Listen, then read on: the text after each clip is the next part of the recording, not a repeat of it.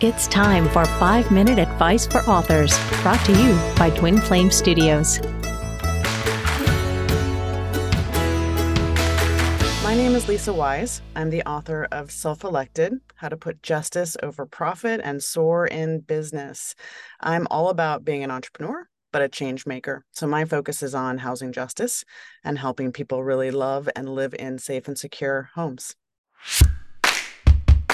The most important thing for readers to really take away from the book is that you can do simple things to action justice in an organization that contributes to a brighter and better world, but also contributes to a brighter bottom line. Frankly, I think having justice based business is an act that allows all of us to think about how business is going to play a strong role in making a difference in the world from climate change to LGBTQ issues to racial justice. Businesses have a strong voice in this world and the community. I talk a lot about that with pretty relatable stories about companies that you may have heard of, like Penzeys Spices or Ace Hardware.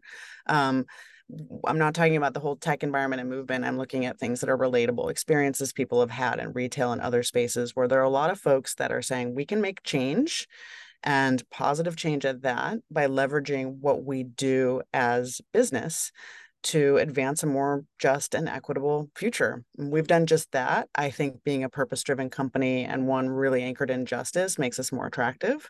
It differentiates us. And when that's your model, people will people will find you. That differentiation is something that consumers are looking for, whether they're consuming a service or whether they're consuming a product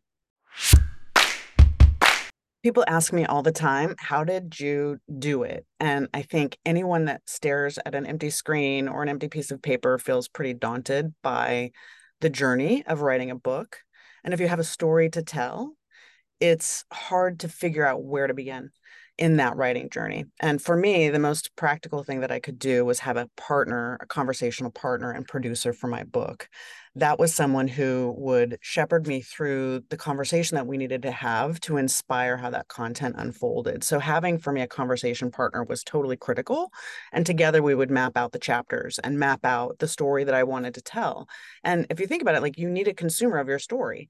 So, by working with that person to head check and think about whether or not the arc was appropriate, or I was getting to the right points, or the research was relevant, or the storytelling was there, having that thought partner was totally essential as well as carving out time, spending an entire day with yourself to do that writing and coming to a practice that works for you. So for the first part, I didn't say, oh, I need eight hours to write. I would say, I'm going to write for 30 minutes every morning and I'm going to ask my producer to just send five questions she wants me to answer. And that was easy. I can respond to questions all day long. Organizing the work that way helped the energy and thinking flow and the words flow much more easily and it made the work quite enjoyable. Not everybody works the same way but that was a trick i had. And we engaged an editor. Um, i tell people in the beginning of my book it's a miracle i can read let alone write a book.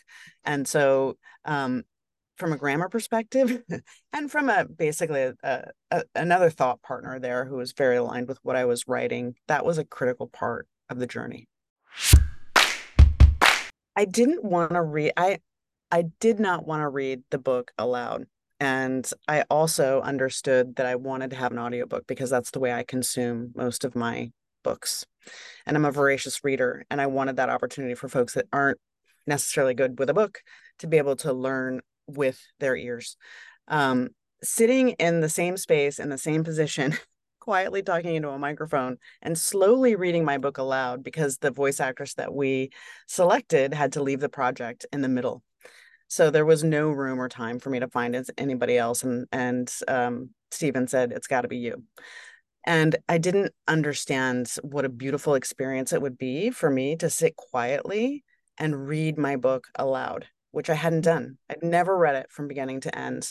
And I did it intentionally and quietly and in a space that felt very comforting to me and i thought wow i like my book. Um, you never know. And i thought god i'm proud of this. Um, and i'm glad that i i had that chance and opportunity to, to share it with my own voice Thanks for joining us on 5 Minute Advice for Authors. Remember to like, follow, and subscribe for more, and visit us at twinflamestudios.com.